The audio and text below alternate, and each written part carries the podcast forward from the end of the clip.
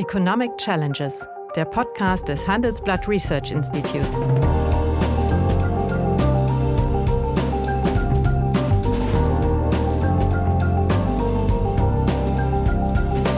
Bert Rürup, der Chefökonom des Handelsblatts, diskutiert mit Michael Hüter, dem Direktor des Instituts der deutschen Wirtschaft, wöchentlich aktuelle wirtschaftliche Herausforderungen für Deutschland wie für die Weltwirtschaft. Ja, hallo, meine Damen und Herren. Hallo, lieber Michael. Hallo, lieber Bert. Liz Truss hat in der vergangenen Woche nach 45 Tagen ihr Amt als britische Premierministerin aufgegeben und damit immerhin George Cunning abgelöst, der Anfang des 19. Jahrhunderts immerhin 119 Tage im Amt war. Nun ja, ich würde gerne mit dir über die Gründe ihres Scheiterns reden. Die Vorbilder von Miss Trust waren bekanntlich Edward Heath und Margaret Thatcher, die vor fast 50 Jahren festgestellt hatten, dass äh, Großbritannien in einer Mischung aus Inflation und ja, Stagnation, also in einer Stagflation steckt, einer ähnlichen Situation, die wir jetzt auch haben. Und äh, diesem Problem wollte sie, wie seinerseits Maggie Thatcher, äh, mit Steuersenkungen und kreditfinanzierten Ausgabenprogrammen begegnen. Also das, was man klassischerweise Angebotspolitik nennt oder nach dem Motto Trickle Down. Wenn du willst, dass die Spatzen was zu essen haben, muss man nur die Pferde füttern. So und äh, Deswegen hat sie ein Programm vorgeschlagen, den Spitzensteuersatz äh, deutlich äh, zu senken, äh, dann ähm, die geplante Erhöhung der Körperschaftssteuer abzusetzen, 40 äh, neue Investitionszonen mit niedrigen Steuern und niedrigen Auflagen zu schaffen.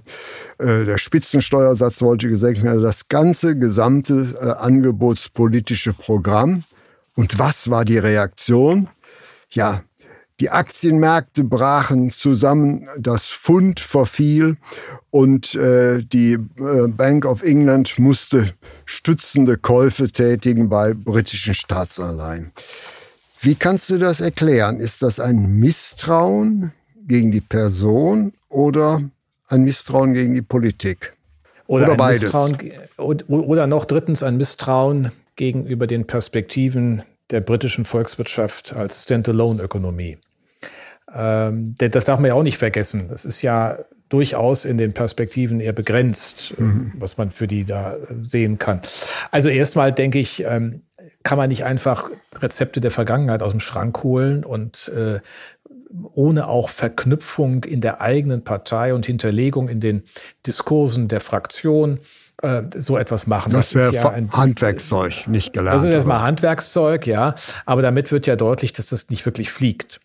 Das war das eine. Das zweite ähm, ist, ich kann mich nicht erinnern, dass so abrupt, außer ne, vielleicht 1992 und 1993, als der George Soros dann gegen das britische Pfund spekuliert hat und es äh, erhebliche Verunsicherung in den Währungsmärkten gab, ähm, von einem auf den anderen Tag äh, die Währung so runtergeht. Also da war ja fast Parität zum mhm. Dollar, ne? 1,07. Mhm äh, sind jetzt wieder bei 1,12, das ist aber auch weit weg von den 1. Äh, ja, aber es ist runtergebrettert auf 1 auf 1,09 nach diesen Operationen. 1,07 sogar, ja, also ja. ich sage ja, es war ganz, ganz, aber ist dann auch wieder hoch, weil man sofort korrigiert hat. Mhm. Ähm, gleichzeitig äh, haben die Renditen der Staatsanleihen äh, quasi von 3,5 Prozent auf 4,5, also 100 Basispunkte gesprungen.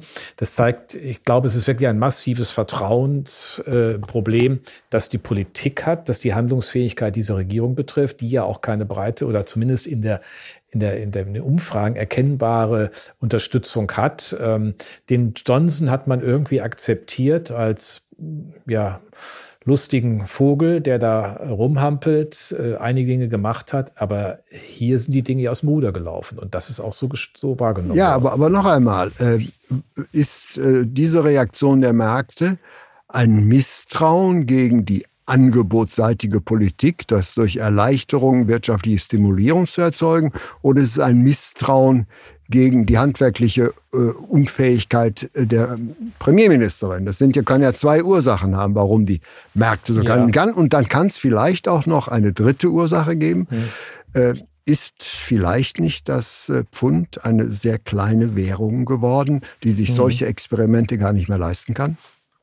Gut, nun war sie ja nie viel größer, aber die ja. Frage der Bewertung, das meinte ich ja mit dem dritten Perspektivenansatz äh, der britischen Volkswirtschaft außerhalb der Europäischen Union, ist natürlich eine andere. Und ähm, trotz, sagen wir mal, durchaus günstiger Arbeitslosenquotenentwicklung, aber die Frage, wo das Wirtschaftsmodell hinführt, welche Wachstumsstärke da ist, die stehen ja im Raum.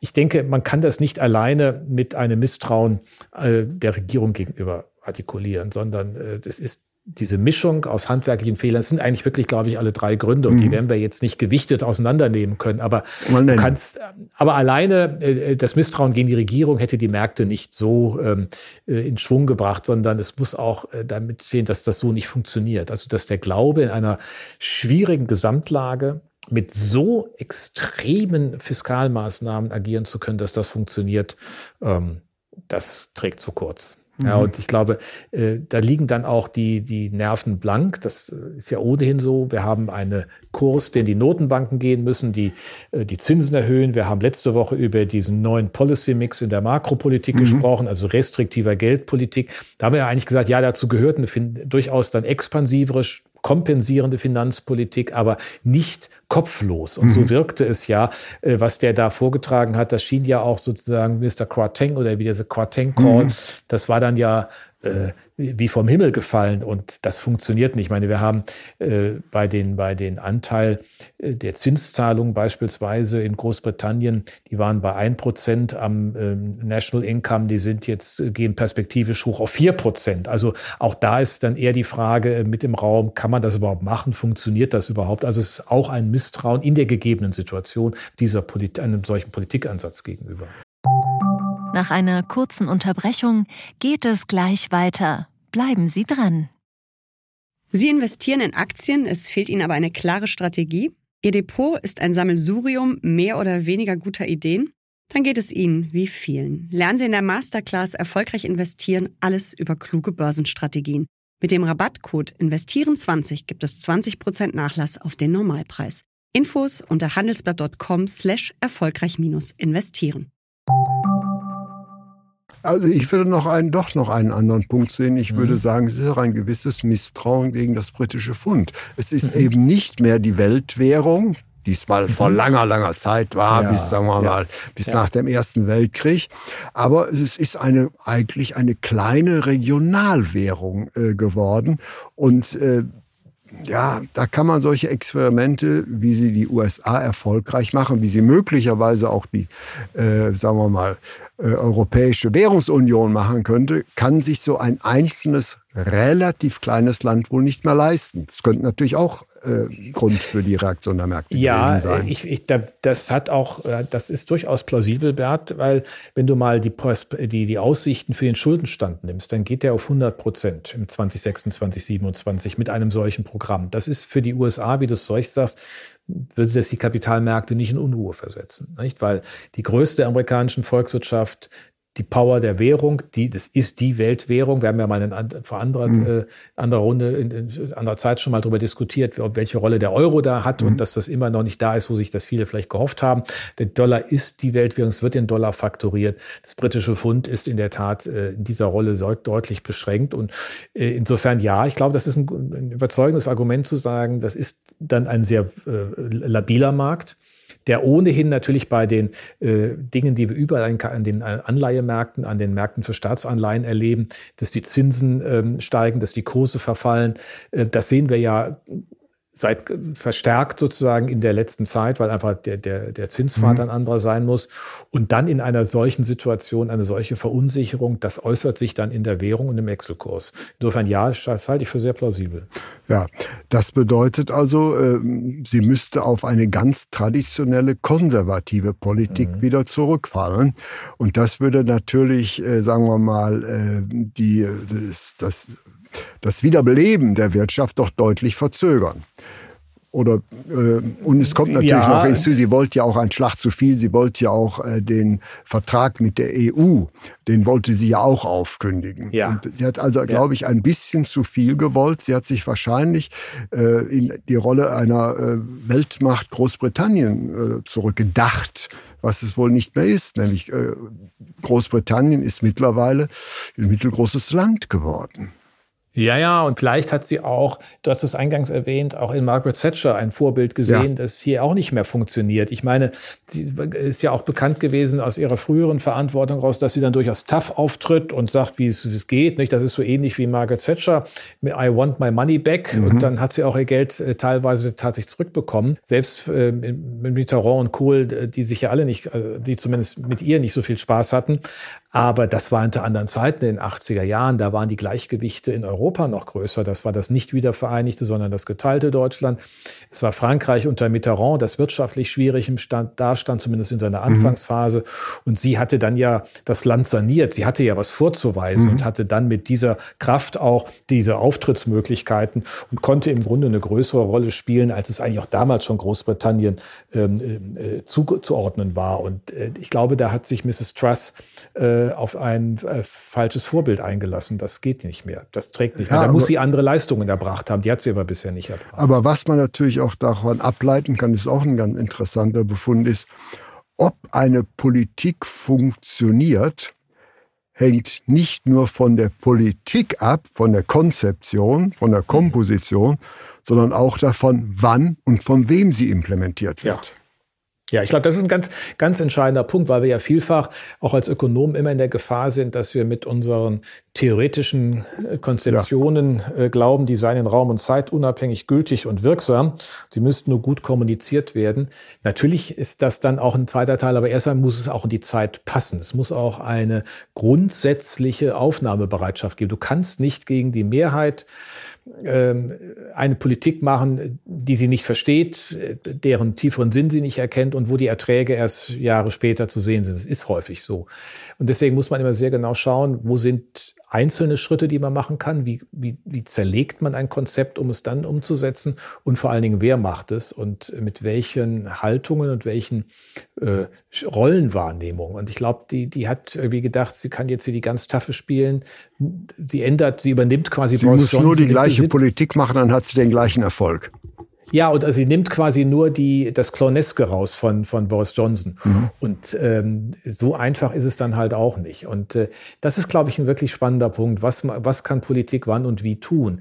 Man, ist, man kann es ja bei uns auch ein bisschen übertragen. Gelegentlich wird gesagt, naja, der, der Scholz kommuniziert so wenig wie Merkel. Aber es geht halt nicht mehr. Mhm.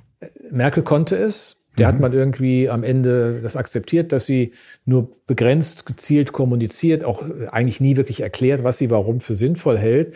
Und äh, er scheint jetzt langsam zu begreifen, dass er das auch anders tun muss. Also man kann, wenn zwei dasselbe tun, ist es noch nicht dasselbe. Gibt es auch den schönen Spruch oder ist nicht das Gleiche.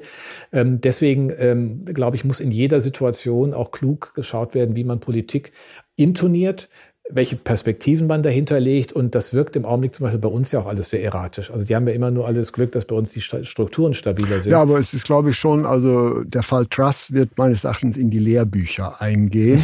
Mhm, mhm. äh, der besagt nämlich, der Lehrsatz wird sein, Angebotspolitik oder Nachfragepolitik kann man nicht sagen, welches die bessere ist. Es hängt in der Tat über das vom Setup, vom Umfeld mhm. und auch von der Person. Das ist ganz was interessant, ist schon ein interessanter Punkt, weil wir immer meinen, es gibt eine herrschende wirtschaftstheoretische Doktrin, der muss man folgen. Und hier lernen wir, nee, es kommt nicht auf die Doktrin an, es kommt auf die Person an, die sie vertritt und eben auch noch auf die äh, Umstände. Und das ist schon ein ganz interessanter Befund.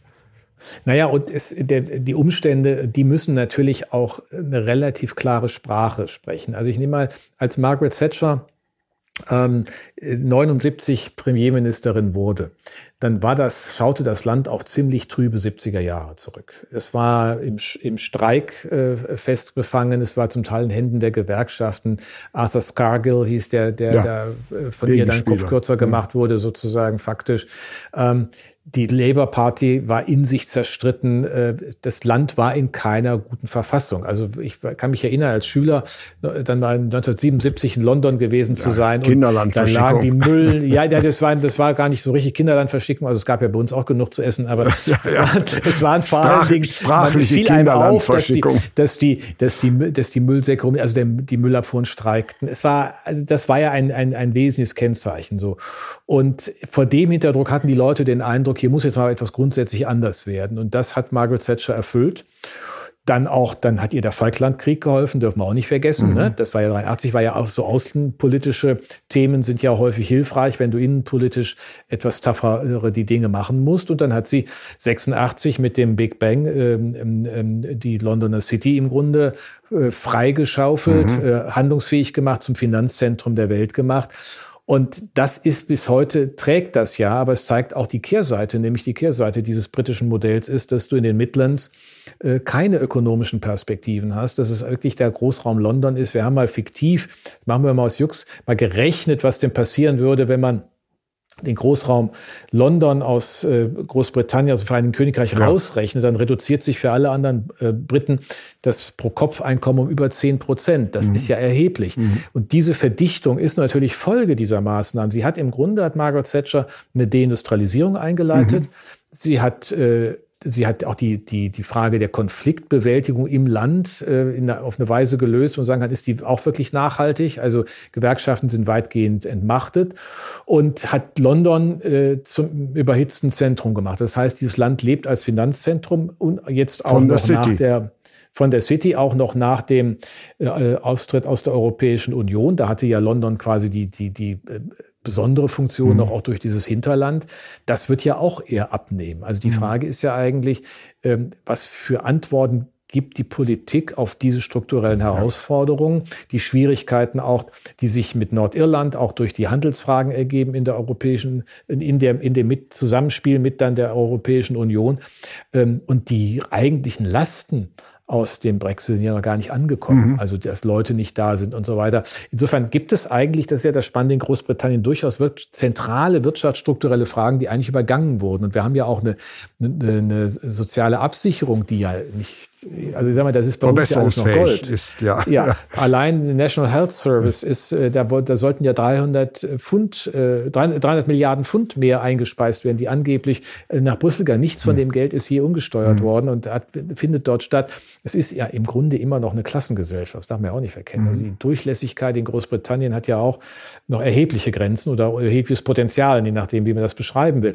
Und in dieser Situation muss man, glaube ich, andere Antworten geben ja. als nur irgendwie ein Mini-Budget Budget äh, und so einen fiskalischen Big Bang, weil du hast gesagt, es geht in die Lehrbücher ein. Ich habe hier so eine Grafik vor mir liegen, Britain Government Bond Deals, ne? 30-jährige, 10-jährige, 2-jährige, allein so ein, so ein Bild, das ist nur drei Tage. Ne? Ja. Und in drei Tagen springt das rauf und runter um 100 Basispunkte. Das muss man schon mal hinkriegen. Also insofern wird dieses, dieses Politik-Event wirklich in die Bücher eingehen, zeigt aber auch, dass man so Politik heute nicht mehr machen kann. Ja, aber äh, ich glaube, es wird noch weitere Folgen haben. Äh, äh, nämlich, äh, ich kann mir nicht vorstellen, dass äh, sie über die volle Distanz gehen wird. Nein. Das kann ich mir eigentlich nicht vorstellen. Nein. Und äh, die Konservativen haben so ganz tolles Reservepersonal nicht. Ich glaube schon, dass da auch ein politischer äh, sagen wir mal, Regimewechsel mit verbunden ist. Aber ob das zwingend für das Land besser sein wird, das weiß ich jedenfalls nicht. Mhm. Nämlich das mhm. Krebsübel ist ja doch letztlich äh, das Ausscheiden äh, aus Europa. Das, äh, ja. Die Konsequenzen, äh, die ploppen ja jetzt immer weiter auf. Könnte es sein, äh, dass äh, diese, ja, dieser, dieser Flop, den sie hier hingelegt hat, nicht nur zu einem äh, perspektivisch zu einem Regierungswechsel führt, sondern auch möglicherweise wieder zu einer Annäherung Großbritanniens an die EU? Das ist ein interessanter Gedanke, den du da hast. Das wäre eine mutige These, ja, mit ja, der wir heute noch ja, vielleicht am Ende uns befassen, ob es nicht zu einer Rückkehr Großbritanniens kommt. Ich meine, man kann ja auch noch die geopolitische Lage mit dazu nehmen. Natürlich kann man sagen, die britische Armee ist die einzige in Europa, die überhaupt einigermaßen einsatzfähig ist und ernst genommen werden kann. Vielleicht die französische noch ein bisschen, aber unsere jedenfalls derzeit so nicht. nicht. Ähm, äh, also auch das ist eine Frage, ob man da nicht die Kräfte bündelt, aber diese Standalone-Strategie war ja auch immer ein bisschen auf der Grundlage formuliert worden oder, oder gesetzt worden, nein, wir werden dann mit unserem Special Relationship Partner in den USA, USA. die Dinge vertiefen. Aber die Aber haben sich dort, ja abgewandt. ja, auch Europa. dort ist ja die Frage, äh, was ist eigentlich die Interessenlage der Amerikaner? Die gucken ohnehin Richtung Pazifik. Da, äh, und dann schauen sie, wenn sie nach Europa schauen, würde ich mal sagen, eher auf das dann größere Europa, das eigentlich andere und bessere Potenziale hat als mhm. Großbritannien, das ja dann auch eine kleine Ökonomie ist. Das muss man mhm. ja auch nochmal beschreiben. Du hast eben gesagt, es ist ein kleines Land währungspolitisch, ja. Aber es ist ja auch verglichen äh, mit den Potenzialen, die die Europäische Union hat. Äh, wenn es nicht ganz verkehrt macht, wenn wir hier irgendwie ordentlich äh, über diese Kriegskrise hinauskommen, kommen, äh, doch eine ganz andere Aussicht mhm. als das, was die Briten bieten. Also insofern ist ja diese Special Relationship auch nur eine historische Reminiszenz, die, die heute nicht unbedingt trägt. Und von daher, in der Tat, was ist eigentlich das Bild mit dieses Great, Greater Britain in, äh, in, in the World? Wie ja. wollen die sich eigentlich positionieren? Und da habe ich, höre ich auch nichts zu. Also man müsste dann fragen, ob auf dem, aus dem Brexit der, der, der, wie würde man das nennen, der Bentry wird, nicht? Der British Entry. Ja. Naja, aber das, äh, wenn jetzt, sagen wir mal, die Sozialdemokraten wieder drankommen, es spricht ja einiges mhm. dafür, allerdings äh, die führende Persönlichkeit, die sehe ich bei dieser Partei eigentlich ja, noch nicht. Sie ist ja, ja, personell auch etwas entkernt. Aber äh, die Konservativen werden das, glaube ich, aus verschiedenen Gründen lange nicht mehr machen. Sie haben sich also äh, diskreditiert, personell und auch, wie mhm. gesagt, konzeptionell. Äh, meine Abschlussfrage äh, wäre dann eigentlich, könnte das wieder zu einem Aneinanderrücken zwischen Großbritannien und eben der EU führen? Weil die militante Gegnerschaft, äh, die äh, Johnson äh, an den Tag gelegt hat, die ist ja wohl vorbei und möglicherweise auch nicht mehr zu mhm. rechtfertigen. Ja, und auch, auch dieser Nigel Farage hat ja, wenn ich das richtig sehe, nicht mehr diese Bedeutung. Es scheint aber so zu sein, dass die britische Bevölkerung unverändert so 50-50 gespalten ist. Man mhm. kann ja nicht alle naslang ein Referendum, Referendum machen, für, für, für Eintritt und Austritt. Ja. Aber vielleicht müsste man sich ähm, äh, einen Vertrag vorstellen, der halt doch eine größere Integration vornimmt. Also es ist vielleicht kein Bentry, kein British Entry. Aber allein das Nordirland Probleme aus der Welt schafft mit der so, komischen solche Zollgrenze. Dinge und zwar nicht, und das ist für mich auch die, eine wichtige Botschaft aus dieser Schwäche von Trust. Sie ist ja angetreten nach dem Motto, das wird sie jetzt mal ganz tough durchziehen und da die britischen Interessen artikulieren. Was sind eigentlich die britischen Interessen? Ähm, denn sie müssen ja lernen, dass sie eigentlich doch in der Kooperation weiterkommen. Also insofern, ähm, ich, ja, da liegt eine Chance. Äh, wir wissen im Augenblick nicht, wie handlungsstark dann ein, ein mhm. Labour-Premierminister sein wird. Es war ja auch lange interessanterweise zu Margaret Thatchers Zeiten, als sie, sie ist ja bis 92 mhm. Äh, Premier, also relativ lange, mhm. ich glaube die längste Zeit mit 13 Jahren. Ähm, ja, von, neun, von 79, 79 bis 90. Bis, bis, bis, 90. bis 92, bis 92, glaube ich. John Major ist Gut. dann, die Wiedervereinigung hat sie ja noch mitbegleitet, mhm. weil sie ja gern verhindert hätte. Sie ist, glaube ich, ja. 92 dann, also egal, es ist, ist über eine Dekade gewesen. Ja. Und sie hat in der Zeit ganz viele Oppositionsführer auch verschlissen. Darf man ja nicht vergessen. Da gab es ja immer alle möglichen Leute und Neil Kinnock und äh, John Smith und aus denen ist dann nie was geworden. Jetzt haben, wir, haben die Konservativen aber gar keine starke Figur mehr. Das wäre zumindest die Chance, wenn sie den Mut hätten, einen herauszustellen, der hier eine pragmatischere Politik zur Besserung der Lage möglich macht, ohne da so extrem äh, Schritte zu machen, wie sie das jetzt versucht hat. Also ich glaube, das Modell ist generell zu Ende und insofern, ja, wäre eine ganz spannende Perspektive. Ne? Ja, aber das wäre doch ganz schön. Das wäre auch ganz schön. Das heißt also, eine schlechte Politik kann auch gute Folgen haben und für mich, äh, ich sehe diese guten Folgen, dass sich perspektivisch, wenn es hier einen politischen Regimewechsel gibt, das äh, gegenwärtig mhm. doch erkaltete Verhältnis zwischen äh, der EU und Großbritannien sich wieder ein Stück weit erwärmen ja. würde. Und das könnte eigentlich nur allen nützen.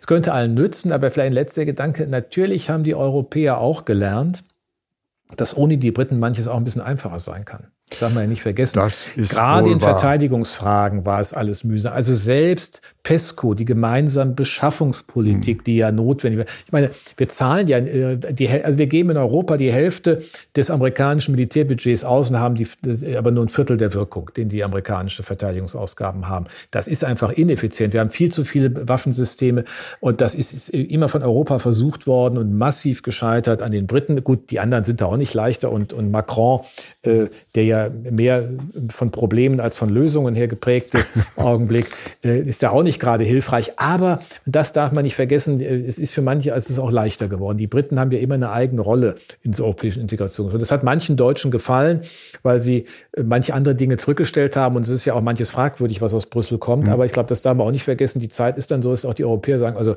ja, eine Annäherung schon im sinnvollen Bereich, aber dann müssen wir da auch verlässliche Partnerstrukturen haben und nicht nach dem Motto, nächstes Mal kommt nicht Liz, sondern dann kommt eine andere um die Ecke und die macht, versucht dann wieder sowas. Das funktioniert dann nicht. Also das, ich glaube, es wäre nochmal eine Frage, wie man den Vertrag der Kooperation zwischen dem Vereinigten Königreich und der Europäischen Union neu gestaltet, neu strickt. Das muss man auch wollen. Da muss man ein Verhandlungsmandat haben. Ich fände es eine gute Idee und wäre auch ein Angebot an eine, an die Regierung in, in ja. London. Ne? An die Idee hat Frau Trass bestimmt nicht gedacht, aber das war ein versöhnliches Schlusswort. Vielen herzlichen Dank. Ich danke dir, Bert. Ja, meine Damen und Herren, wenn Ihnen die Gespräche, die wir führen über ökonomische Themen, gefallen, dann habe ich dann noch ein neues Angebot für Sie, was Sie interessieren könnte. Nämlich mehr aktuelle Wirtschaftsinformationen finden Sie unter handelsblatt.com slash global und natürlich in den einschlägigen Hinweisen in meinem wöchentlichen Newsletter der Chefökonom. Liebe Hörerinnen und Hörer, wenn Sie Lob, Kritik oder Themenwünsche haben, dann schreiben Sie uns doch gerne oder schicken Sie uns eine Sprachnachricht an chefökonom@handelsblatt-research.com.